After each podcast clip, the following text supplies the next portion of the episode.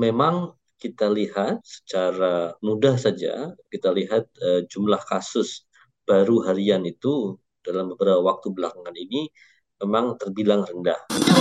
Yang sekarang lagi ngetren itu kan varian BF7 yang disebut. Yeah. varian BF7 ini dominan uh, di Cina. Uh, tetapi sejauh ini sebenarnya uh, varian BF7 itu hanya dominan di negara-negara pada rantau timur jauh hmm. seperti Jepang, Korea, um, apa Rusia, saya lihat juga begitu dan juga Cina.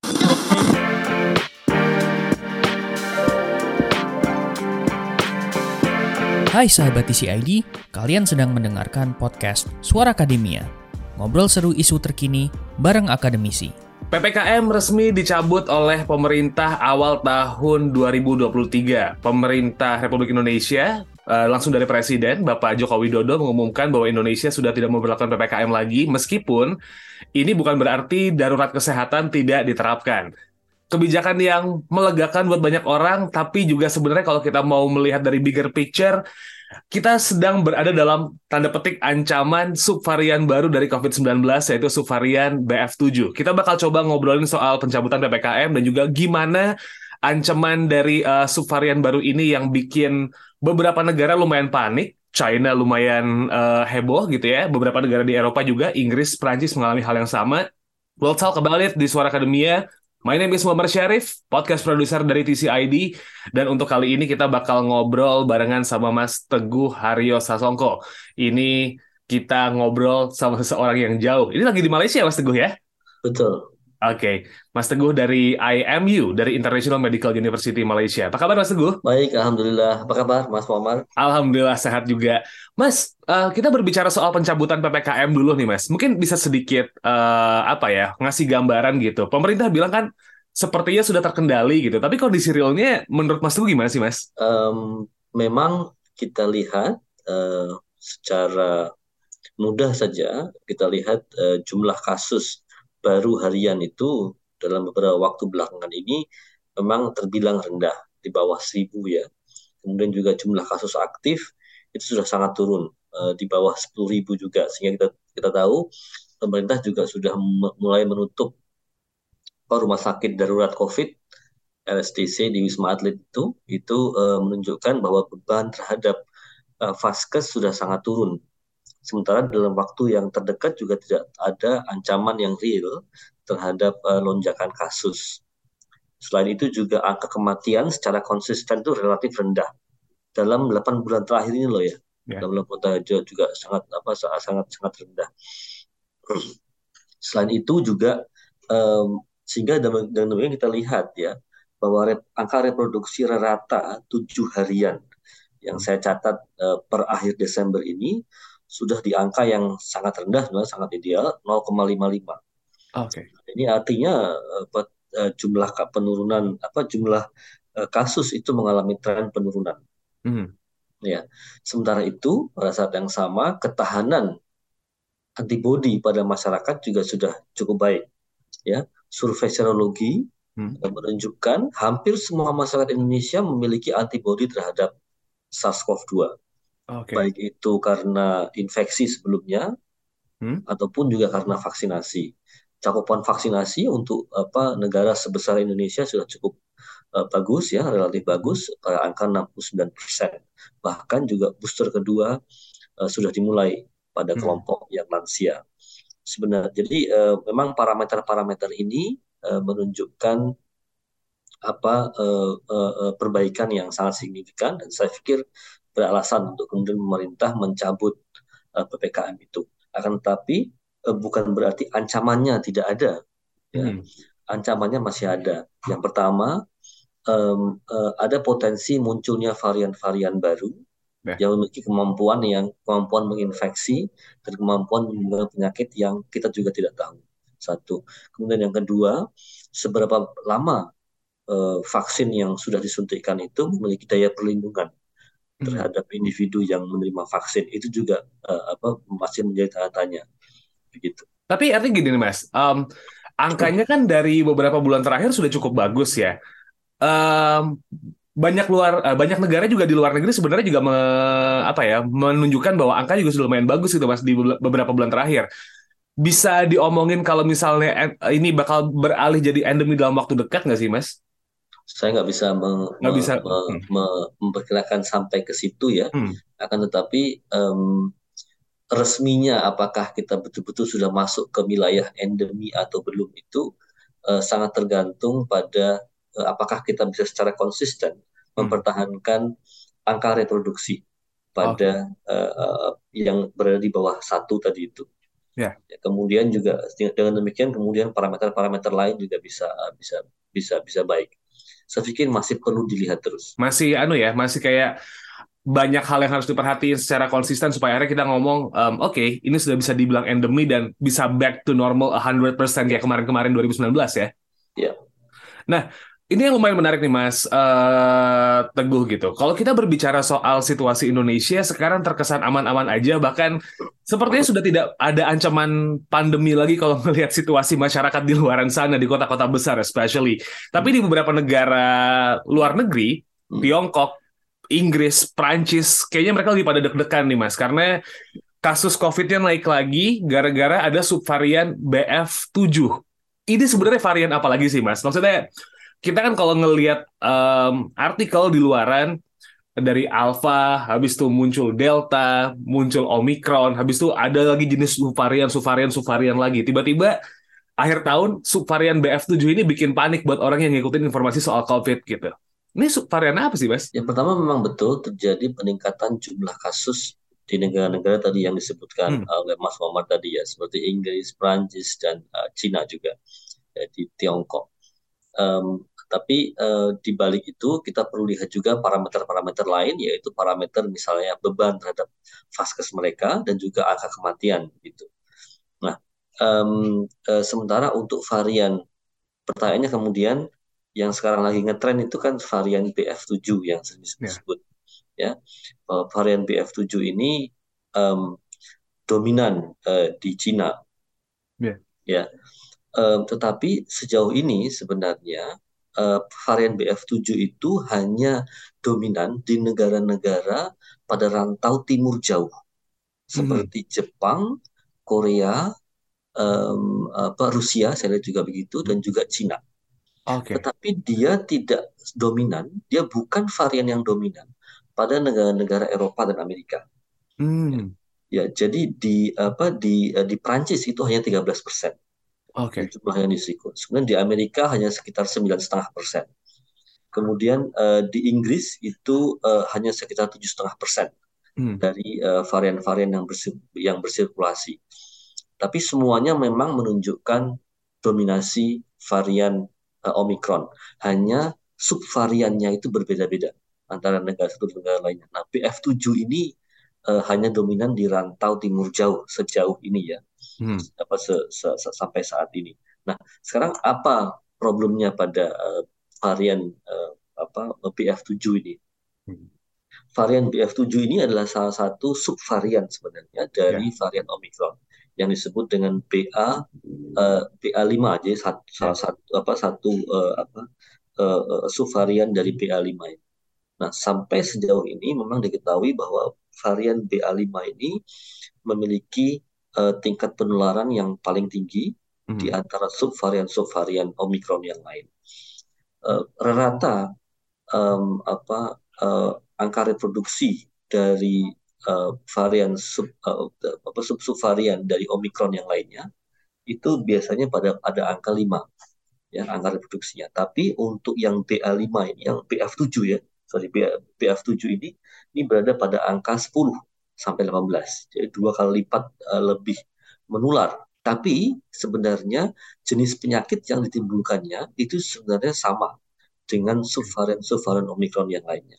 Hmm. Nah, subvarian Omicron yang subvarian Omicron ini kita ketahui dia pada umumnya memberikan gejala yang uh, relatif lebih ringan dibandingkan subvarian-subvarian sebelumnya karena dia hanya menyerang pada uh, sistem pernafasan atas. Yeah jarang yang kemudian apa sampai ke paru-paru kecuali pada kasus-kasus yang apa yang pada kelompok-kelompok yang rentan. Oke, jadi Um, ini kan jadi banyak orang yang lumayan takut ya mas ya karena angkanya kan naik lagi. Sepertinya uh, trauma di tahun 2020, especially kalau di Indonesia di bulan Maret, April, Mei itu kan banyak yang bikin deg-degan. 2021 apalagi Delta juga lumayan takut gitu. Nah, um, bisa dibilang varian ini tidak seberbahaya varian-varian sebelumnya atau subvarian-subvarian yang sebelumnya dong mas? Nah, begini, ada beberapa hal yang perlu kita uh, mempertimbangkan untuk menjawab hmm. pertanyaan itu ya karena ada faktor intrinsik dari varian itu sendiri mm-hmm. dan juga ada faktor ekstrinsik. Yang pertama adalah um, faktor ekstrinsik, ekstrinsik dulu ya, yaitu um, uh, uh, situasinya berbeda sekali dibandingkan dengan zaman ketika tahun uh, pertengahan tahun 2021 ketika delta itu melonjak kemudian menimbulkan banyak sekali kematian dan apa vaskes juga apa kewalahan Waktu hmm. itu cakupan vaksinasi belum setinggi sekarang. Ya. Ya toh kemudian juga apa survei serologinya juga apa uh, uh, uh, tidak menunjukkan cakupan antibodi yang apa yang yang setinggi sekarang. Jadi hmm. memang apa uh, faktor ekstrinsiknya berbeda. Uh, sekarang secara ekstrinsik kita bisa katakan bahwa masyarakat sudah memiliki ketahanan yang cukup baik uh, terhadap apa berbagai varian-varian yang ada. Hmm. Walaupun itu bukan satu jaminan, ya. Nah, kemudian juga ada faktor-faktor intrinsik. Secara faktor intrinsiknya itu adalah daya turan, apa daya daya tular ya, sorry, okay. daya daya tular dari dari dari omikron itu sendiri yang memang juga apa memang cukup tinggi dan juga kemampuannya untuk mengelabui sistem imun yang itu sebenarnya juga cukup tinggi dibandingkan dengan varian-varian lainnya. Tapi karena faktor ekstrinsiknya sudah cukup baik dari dari dari, dari apa dari masyarakat dan juga cakupan vaksinasi yang cukup uh, cukup tinggi mm-hmm. sebenarnya um, apa apakah kita perlu lebih kuat apa apakah kita perlu sekuatir dulu ya yeah. ketika tahun 2021 itu um, saya pikir um, apa uh, kita tidak perlu terlalu khawatir sekhawatir tahun 2021 dulu okay. karena uh, uh, sekarang kita memiliki ketahanan yang menurut saya sudah uh, sudah sudah cukup baik. Jadi memang um, cakupan vaksinasi yang sudah cukup luas sepertinya membuat kita uh, bisa sedikit lebih tenang kalau misalnya nge-refer dari situasi 2020 dan juga 2021 gitu Mas. Penyebarannya kan jadi lebih cepat. Uh, PPKM ini juga uh, sekarang kan sudah nggak ada meskipun Menkes bilang tetap harus waspada nih Mas gitu. Nah, gimana caranya society buat ngerespon isu ini nih? Karena kan memang BF7 ini kan dominan di uh, Asia Timur ya Mas ya, dan tidak mungkin nggak nutup kemungkinan juga bisa aja ke Tenggara dikit nih, agak-agak turun dikit gitu. Society kudu ngerespon gimana nih Mas? Karena kan kayaknya traumanya belum hilang-hilang juga. What should we do? Gitu. Benar, sebenarnya apa uh, uh, lonjakan kasus di beberapa negara ini memang uh, memang mengkhawatirkan ya. Hmm. Seperti misalnya negara-negara uh, seperti Jepang. Jepang itu dia cakupan vaksinasinya sudah sangat tinggi. Hmm. Ya. Tapi toh kasusnya tetap melonjak tinggi sekali. Uh, dan uh, di situ juga apa cakup apa uh, uh, apa varian subvarian omikron yang dominan itu adalah subvarian BF7 hmm. uh, sorry bukan BF7 BA5 jadi apa yeah. parents dari apa B, B, BF7 itu hmm. BA5 nya juga sangat dominan di situ nah uh, sebenarnya kenapa ini ini masih perlu apa penyelidikan uh, yang lebih mendalam mengapa di negara-negara dengan cakupan vaksinasi yang cukup tinggi seperti Jepang juga Prancis itu itu hmm. mereka mengalami lonjakan yang uh, yang yang sangat tinggi walaupun tingkat kematiannya itu relatif lebih rendah daripada ketika puncak pada tahun 2021 ketika ya. ketika delta dulu. Nah ini masih perlu uh, penelitian yang lebih lanjut. Tapi situasi ini membuat kita menjadi memang menjadi khawatir bahwa walaupun di Indonesia sekarang itu um, jumlah kasusnya sangat rendah, tetapi tetap tetap masih ada kemungkinan kita untuk uh, mengalami lonjakan kasus yang serupa Uh, terutama juga uh, kemudian uh, di negara-negara di mana terjadi lonjakan kasus ini, mereka potensi menjadi breeding ground untuk munculnya varian-varian baru. Mm. Nah ini ini yang yang yang yang sangat uh, mengkhawatirkan karena kalau di, di, di dalam dunia yang sangat mobile seperti sekarang ini, ketika ada varian yang muncul satu tempat, itu mudah sekali menyebar ke berbagai belahan uh, dunia yang lain karena apa uh, manusia yang sangat mobile. Ya, jadi nah, gimana mas? Jadi itu itu itu itu kekhawatirannya di situ. Terus yang kedua adalah seperti saya sampaikan tadi, um, berapa lama vaksin yang sudah disuntikkan ini memiliki daya perlindungan terhadap orang yang sudah uh, sudah punya vaksin itu dan juga apakah vaksin um, uh, yang ada sekarang, yang sudah beredar sekarang itu dia bisa mencakup perlindungan terhadap berbagai macam subvarian uh, yang yang yang yang bermunculan. Nah, beberapa hari yang lalu uh, apa uh, beberapa waktu yang lalu itu sudah apa disetujui penggunaan uh, vaksin booster untuk yang bivalen. Jadi ya. yang apa yang apa yang yang baru untuk ini mengcover apa mengcover uh, uh, uh, subvarian subvarian yang omikron begitu ya. Hmm. Nah itu itu sudah ada. Ini artinya menunjukkan bahwa memang ada kekhawatiran bahwa vaksin-vaksin uh, yang ada ini yang sudah ada sebelumnya dan mungkin juga yang yang bivalen sekarang ini itu tidak cukup untuk memberikan perlindungan yang total, yang yang yang komplit. Jadi mesti ada apa uh, mesti uh, diubah terus, disesuaikan dengan varian-varian uh, yang muncul. Dengan demikian, ya satu vaksin ternyata tetap menjadi alat yang paling ampuh untuk uh, mengatasi pandemi yang yang terjadi sekarang ini dan untuk tetap membuat jumlah kasus uh, berada pada uh, tingkat yang bisa dengan mudah dikontrol dan tidak membebani pelayanan kesehatan dan juga tidak mengganggu aktivitas masyarakat. Hmm. Ya, dan uh, vaks sekarang vaksin kedua mungkin vaksin booster kedua menurut saya perlu diperluas loh. Itu perlu di, di, diperluas. Jadi bukan hanya pada lansia saja yang sekarang sudah di uh, sudah sudah sudah dimulai, tapi juga diperluas kepada kelompok masyarakat uh, yang yang yang lainnya. Sebenarnya pada saat yang sama Indonesia juga harus meningkatkan kemamp apa um, memperkuat keupayaannya keupayaan dalam negeri untuk memproduksi vaksin sendiri. Hmm. Ya kita tidak tergantung dengan membeli apa memberi vaksin uh, dari dari luar terus menerus gitu. Begitu. Uh, selain itu juga uh, of course uh, cuci tangan, kemudian uh, hand sanitizer, pakai masker itu menurut saya masih uh, harus apa terus diterapkan oleh masyarakat. Ya. Uh, karena itu memang apa uh, cara pencegahan yang paling mudah, paling murah uh, dan sebenarnya juga uh, apa paling efektif sebenarnya dalam mencegah apa uh, terjangkit infeksi.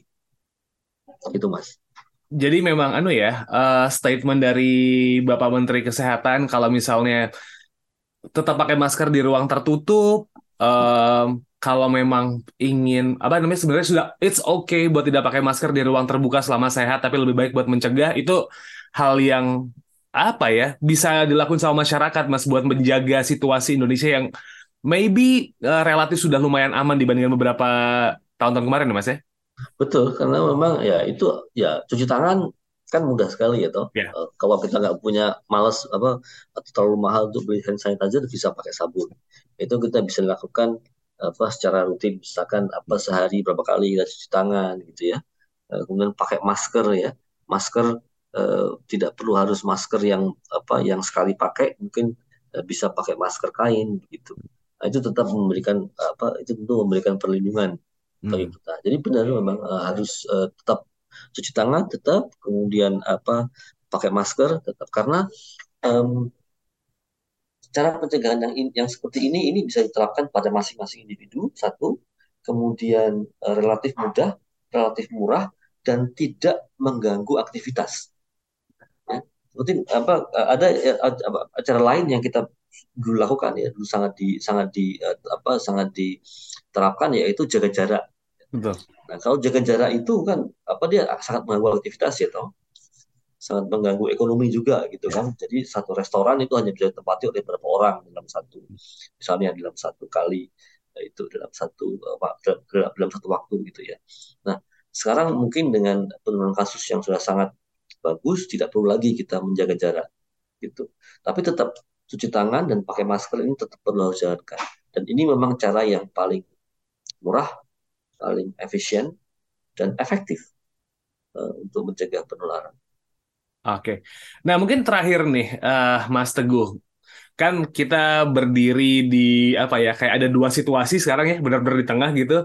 Ppkm dicabut masyarakat sudah lumayan ber, uh, moba, mobilisasi sudah lumayan oke okay, udah pada mulai bergerak seperti biasanya. Tapi ada subvarian BF7 yang mungkin harus kita khawatirkan juga nih sekarang. Kita benar-benar di tengah-tengah gini nih. Ada lagi ya nih yang pengen Mas Teguh sampaikan buat ke sobat TCID atau mungkin juga orang-orang yang ngerasa agak-agak ragu-ragu nih ini ppkm dicabut tapi ada ancaman subvarian nih. Ada suggestions Mas saya, uh, ya saran saya pada tingkat uh, masyarakat seperti hmm. yang sudah saya sudah saya berikan. Jadi uh, tidak perlu terlalu apa tidak perlu terlalu khawatir, um, tetap waspada. Tapi uh, uh, situasi yang ada sekarang tidak membuat kita perlu untuk uh, berada pada tingkat kekhawatiran yang terlalu tinggi sehingga mengurangi membatasi aktivitas. Tidak pada tingkat yang seperti itu. Eh, tetapi tetap ada uh, kekhawatiran uh, bahwa di luar sana itu masih ada lonjakan kasus yang cukup tinggi sehingga pada tingkat individu kita perlu harus apa perlu harus tetap tetap waspada begitu. Itu itu itu itu itu yang pertama pada tingkat individu masyarakat ya pada level masyarakat. Tapi juga kemudian perlu kita pikirkan apa strategi yang perlu dilakukan pada tingkat pemerintah secara pada pada skala nasionalnya ya. Uh, itu apa uh, vaksinasi itu terus akan menurut saya akan apa terus menjadi perlu apa terus uh, uh, menjadi strategi pencegahan perluasan pandemi yang harus di uh, apa tetap dijalankan oleh pemerintah. Dan itu khawat apa itu terus akan menjadi beban dari APBN ya. Karena ini kita perlu apa sekarang ini kan apa uh, vaksinasi ini gratis ya yeah. untuk untuk semua orang ya toh. Nah, pertanyaannya kemudian ini kalau gratis kan berarti dia akan membebani APBN.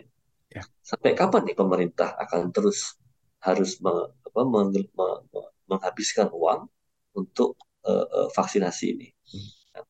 Apakah nanti akan ada um, uh, uh, uh, tahap demi tahap dikurangi uh, ada sebagian masyarakat yang dia harus membeli vaksin, sebenarnya ada juga sebagian yang uh, digratiskan oleh oleh pemerintah.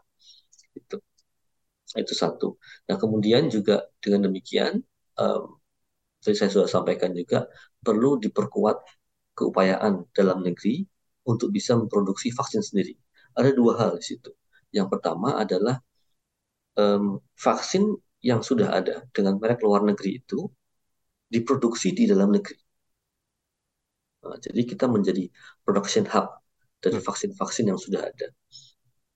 Nah, uh, uh, sehingga uh, dengan demikian kita, kita, kita tidak perlu ada cost untuk mendatangkan vaksin itu sudah produksi dalam negeri kita tinggal kemudian uh, apa mendistribusikannya di, di tengah masyarakat.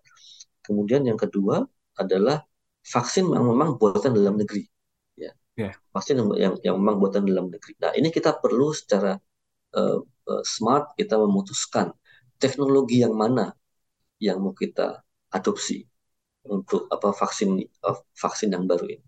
Nah, sekarang terlihat bahwa vaksin dengan basis teknologi mRNA itu yang memang memiliki uh, daya perlindungan, efektivitas perlindungan yang paling tinggi di antara teknologi-teknologi lainnya. Itu satu. Dan kemudian juga vaksin berbasis teknologi mRNA ini yang dia relatif lebih mudah untuk menyesuaikan dengan varian-varian yang baru yang kemungkinan dia akan muncul. Nah, itu jadi tinggal diubah sekuensnya kemudian bisa uh, apa uh, di apa di, di diaplikasikan kepada manusia. Ini ini kurang lebih sama seperti um, vaksin untuk flu, untuk influenza yang dia uh, setiap tahun itu uh, berganti menyesuaikan dengan varian-varian uh, virus influenza yang ada yang bersirkulasi pada tahun ini. Vaksinasi jadi masih kunci, uh, tetap menjaga kesehatan, menjaga kebersihan itu menjadi apa ya? Uh, langkah yang harus dilakukan dan jangan sampai dilupain untuk menjaga Indonesia jadi lebih baik lagi. Kalau gitu, Mas Teguh Haryo Sasongko dari IMU Malaysia, terima kasih buat waktunya ya. Semoga sehat-sehat terus Mas dan juga buat sobat isi ID yang pengen tahu banyak banget berita soal kesehatan, lingkungan, uh, bisnis dan ekonomi, politik, masyarakat, pendidikan. Just check our website di conversation.com/id dan jangan lupa follow sosial media kami di @conversationidn. Kita ada Twitter, kita ada TikTok, kita ada Instagram. Saya Muhammad Syarif, podcast produser dari ID pamit. I'll see you in the next episode. Wassalamualaikum. Kalian telah mendengarkan podcast Suara Akademia.